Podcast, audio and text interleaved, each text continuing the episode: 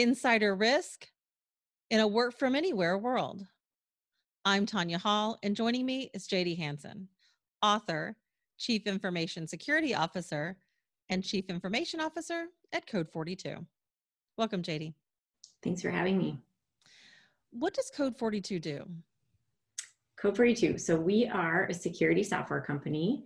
Um, and what we do is we build a software solution that helps security um, organizations similar to mine um, identify insider threats within their organization. And so our software um, at a technical level sits on endpoints, whether they're Windows, Macs, Linux, and it's monitoring all data activity and file movements to make sure that our security teams can identify when important data movement happens occurs where da- that data is leaving the organization so security teams can dig in and identify and follow up and um, mitigate any risk to that company's important information.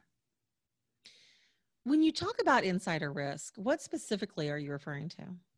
Yeah, insider risk. So um, we're specifically talking about the employees that are part of an organization. Um, we we very much like to call it insider risk and not threat because we know that employees um, make mistakes and not everything is a malicious threat to the organization. Um, and so we have malicious actions that internal employees make, and we have non-malicious actions that employees make. But when we say insider risk, we're talking about the actions that employees take that put our company at risk what is it about the new reality of remote workforces that makes insider risk a bigger threat?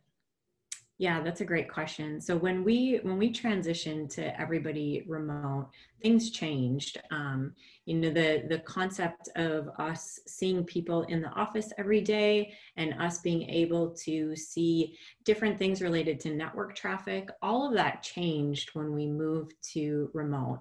Um, they, there's also the aspects of people don't don't really feel like they're being watched. Um, they're a little bit more careless when they're at home. Um, a bit of their guard is down, and frankly, they're a little bit more stressed this year. And so, all of those factors play into the employee's actions, um, which put the company at a higher degree of risk to data loss why do insider threats pose such a challenge uh, to detect and catch?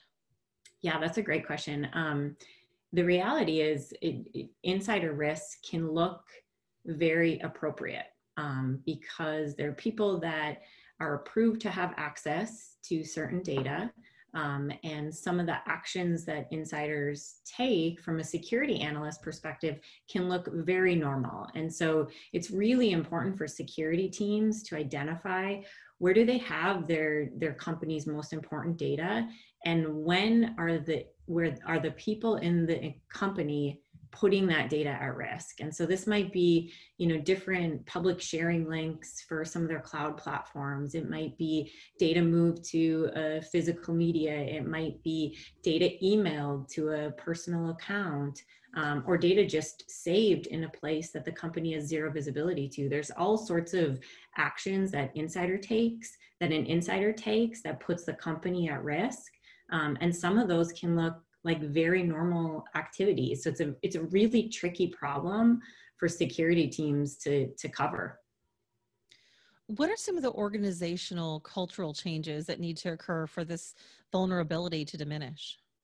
Oh gosh, that's a that's a really great question too. Um, you know, some of the things that that we do internally within my team is it, it really is a culture cultural thing. We have to make sure that um, the insider the insider risk program is very transparent. Um, we have to make sure that um, we're we're deterring the the actions that employees take that might put data at risk. Um, so it, it, never even happens in the first place. Um, we we can't operate. Security teams can't can't keep operating the like the big brother like the the gotcha team trying to identify this and call someone out. Um, we we really have to create a culture of like partnering together. Um, when we see somebody putting data at risk we have to educate. We can't you know we can't slap anyone's wrist or whatnot. We actually have to educate to curb this problem holistically within a company what other steps do you recommend organizations take to address insider risk? Yeah I, I mean the the the first thing is just like really digging in to understand like how you want to uh, how you want to address the problem from a people process standpoint. And so, you know, lots of times like we can buy technology, we can roll it out across an organization and we don't have to involve, you know, the the chief people officer, the human resource officer, or we don't have to involve general counsel. For an insider risk program, we're talking about employees at a company. That that's a very different um, problem that security teams are asked to to to do and to address. And th- this requires partnering with different teams. And so you know the the first and foremost thing is making sure that you're pulling in those right partners from hr and legal um, and creating that holistic program. Um, the second thing is you know you need tech that covers everything. I think we in the security industry we've tried to tackle this problem with a bit more of the i'm going to watch this one exfiltration vector or i'm going to watch this one user and that that didn't really work. Um, and so you need technology that can sit on an endpoint and really monitor all of the employees' data movement kind of throughout that employee's life cycle when they first started a company to when they leave at a company. Jadee Hanson, Chief Information Security Officer and Chief Information Officer at Code 42. Oh, and author of Inside Jobs Why Insider Risk is the Biggest Cyber Threat You Can't Ignore if somebody wants to connect with you, Jadee, maybe they want to get a copy of your upcoming book, how can they do that?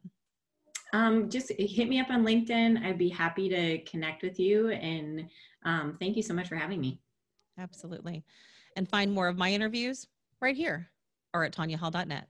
Thanks for watching.